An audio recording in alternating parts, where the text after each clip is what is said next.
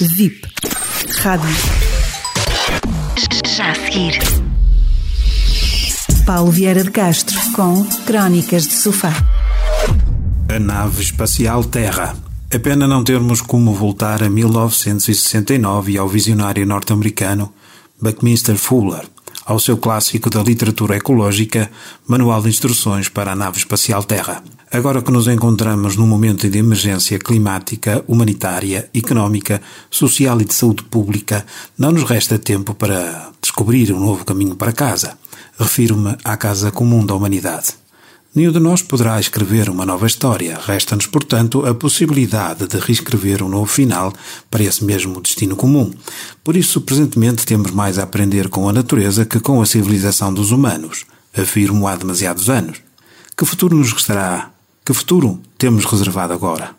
Para recuperar o tempo irremediavelmente esquecido, deveremos autorizar, complementarmente, o ensino da sabedoria que emana para além do mero conhecimento científico. Este último só nos trouxe até aqui, dificilmente sendo capaz de nos livrar deste enleio. Porquê? Porque está refém dos interesses daqueles que, segundo Fuller, se confrontam para decidir quem irá controlar os vastos mares e, eventualmente, o mundo. Os grandes piratas encontram-se em conflitos mortais uns com os outros. As suas batalhas desenrolaram-se fora da vista da humanidade terrestre. A maioria dos vencidos afundaram-se sem que os historiadores tivessem apercebido minimamente do facto. Hoje sabemos que os grandes derrotados sou eu que escrevo este texto e aquele que o lê, e ainda aquele que o ouve naturalmente.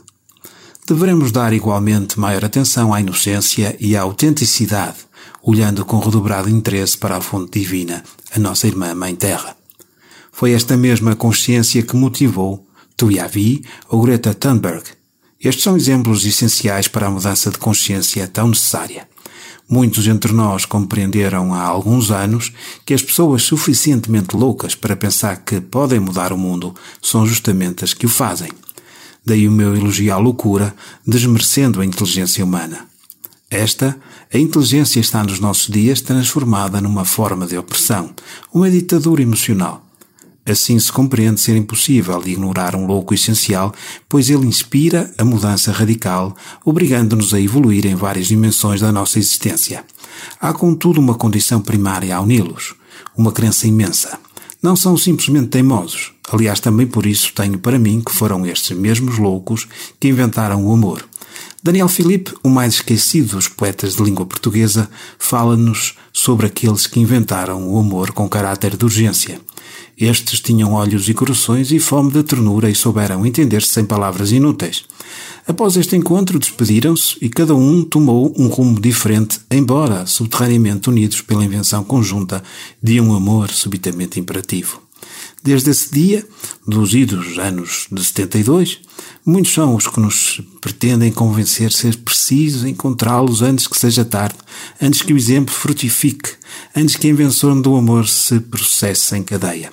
O poeta avisa-nos ainda que há pesadas sanções para os que auxiliarem os fugitivos, e assim vamos, ainda hoje. E onde será que nos perdemos? Exatamente nas palavras.